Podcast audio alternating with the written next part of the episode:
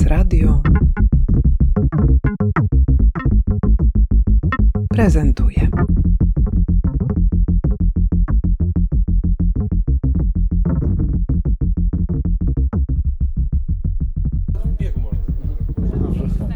Sławosz Uznański, jestem inżynierem z CERN-u, Europejskiej Organizacji Badań Jądrowych, jak również rezerwowym astronautą Europejskiej Agencji Kosmicznej. No właśnie, tutaj na Śląskim Festiwalu Nauki, na jakie pytanie najczęściej Pan odpowiada?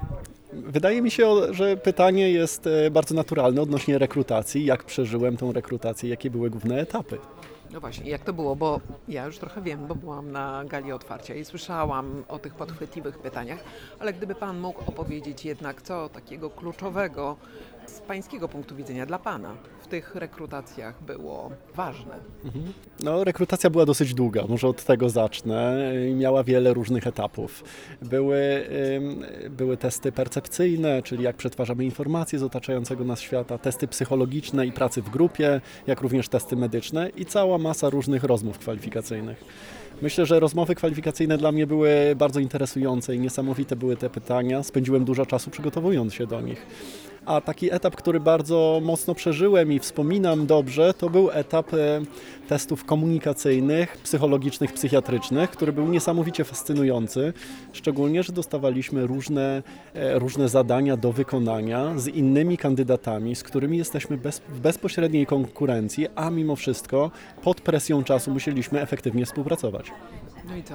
E, Były jakieś trudności, czy wszystko się udało? W sensie nawiązanie szybkiej współpracy, bo współpraca jest bardzo ważna w naszych czasach, jest wskazywana jako jedna z umiejętności kluczowych dla opanowania kryzysów. I jak Wam szło?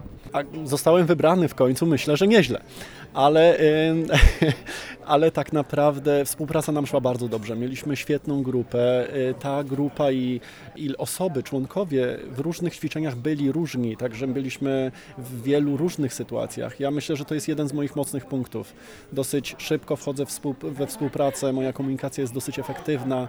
Nawet pod presją czasu i stresu dosyć dobrze reaguję, także myślę, że to jest moja mocna część. Natomiast nadal to było fascynujące oglądać i być uczestnikiem tych wszystkich testów i jak zoptymalizować naszą komunikację, żeby osiągnąć cel, a mimo wszystko nie zostawić nikogo w grupie z tyłu, który by nie był członkiem tej grupy. Także to, to było dosyć dużo wyzwań, szczególnie przy testach 5-10 minutowych. Czy Pan wie, kiedy mógłby nastąpić ten lot, w którym weźmie Pan udział?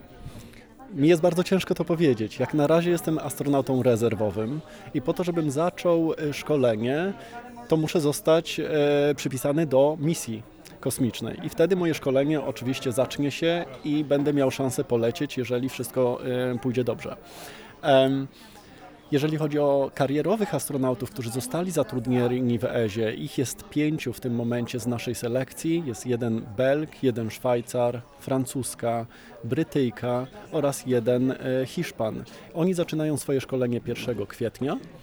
Bazowe szkolenie na astronautów trwa około roku, może troszeczkę więcej, plus e, szkolenie, które jest bezpośrednio związane z misją, które trwa też około e, roku do dwóch lat. Myślę, że tutaj mówimy tak naprawdę o mniej więcej czterech latach szkolenia i przygotowywania fizycznego do misji. Także spodziewałbym się, że pierwsze loty tej grupy astronautów będą miały miejsce w 2025, może 2026 roku. My jako ludzkość mierzymy się z ogromną listą problemów tutaj na Ziemi. Dlaczego Pańskim zdaniem e, te programy kosmiczne mają sens? Ja tutaj jestem bardzo dużym zwolennikiem rozwoju technologicznego i myślę, że dzisiaj jest trudno rozwiązywać problemy, dzisiejsze problemy dzisiejszymi technologiami. Tak naprawdę technologie przyszłości dają nam możliwości i lepszy wgląd, jak rozwiązywać dzisiejsze problemy. I w przyszłości oczywiście musimy inwestować w rozwój technologiczny. Kraje, które inwestują nawet w dobie kryzysu, to jest trudne, natomiast w technologię i pewien swój rozwój innowacyjność wychodzą z tych kryzysów zawsze szybciej i mocniejsze. Także jestem ogromnym zwolennikiem tego. Oczywiście dzisiaj mamy dużo problemów i zmian klimatu, y, jak również e, e, duży problem dystrybucji nawet pożywienia dla ludzi na różnych kontynentach. I tutaj technologie kosmiczne przychodzą z ogromną pomocą, czy obrazowania Ziemi. Na dzień dzisiejszy system Kopernikus, system e, europejski pozwala, jest naszymi oczami na planetę. Po, pozwala nam w czasie rzeczywistym obserwować, jaki my mamy wpływ na klimat i oczywiście e, e, również jak, jak wykorzystywać nasze zasoby w najbardziej optymalny sposób.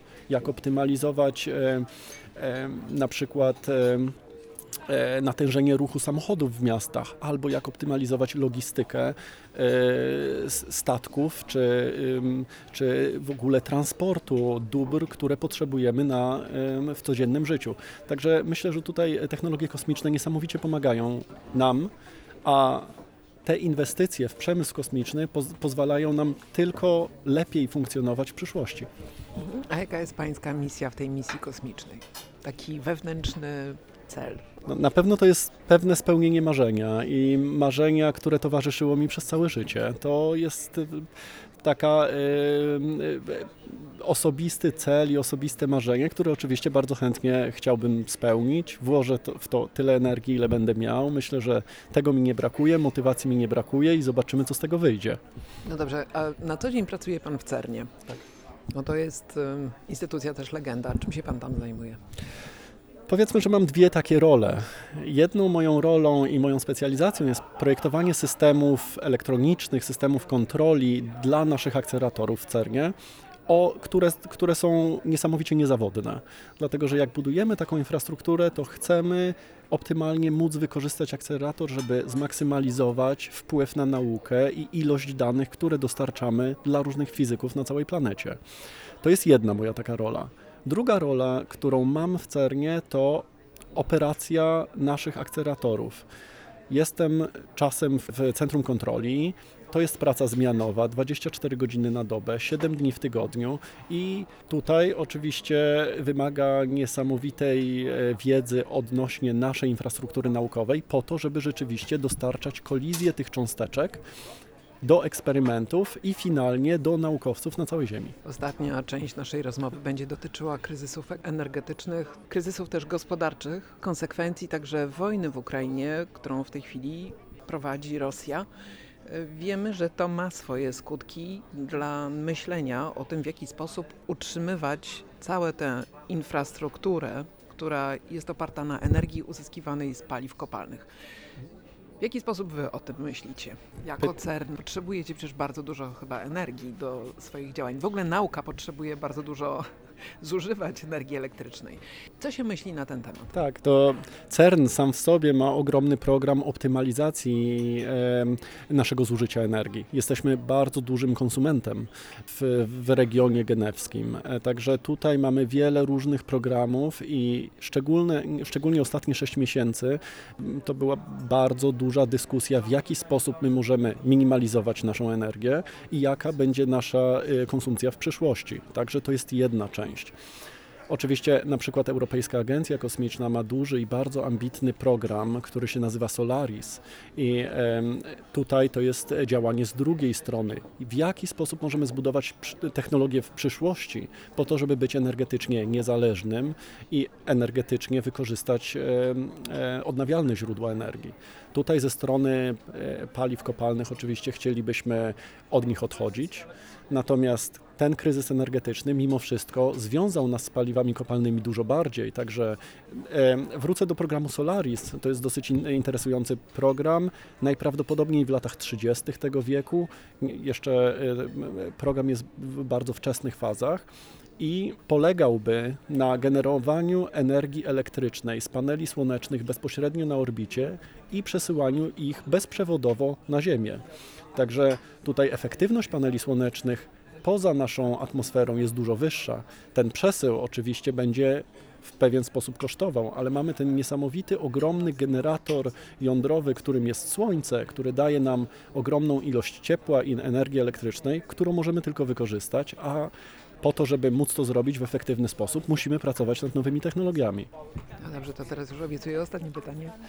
Czy w pańskiej pracy potrzebna jest w jakimś, na jakimś etapie, potrzebna jest współpraca z architektami, architektkami, artystami, może artystkami, czy w ogóle taka współpraca między nauką a sztuką i kulturą w pańskiej praktyce jest obecna?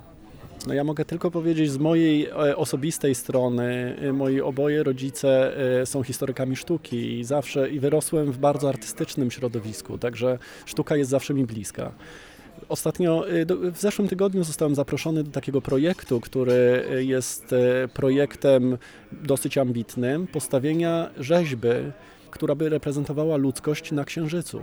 I jednym z głównych osób promujących ten projekt jest nasz e, były szef akceleratorów w CERNie i mam nadzieję, że ten projekt e, zobaczy światło dzienne, a sama rzeźba reaguje na promienie słoneczne, otwierając się jak kwiat i zamykając pod, w nocy na Księżycu. Także myślę, że to jest niesamowity projekt i mam nadzieję, że, że zobaczymy go niedługo w przyszłości na Księżycu. No ale jak? No znaczy jak go zobaczymy, będzie widoczny z Ziemi? Nie wiem, jak to będzie wyglądać, ale być może będzie jakiś live streaming bezpośrednio z Księżyca.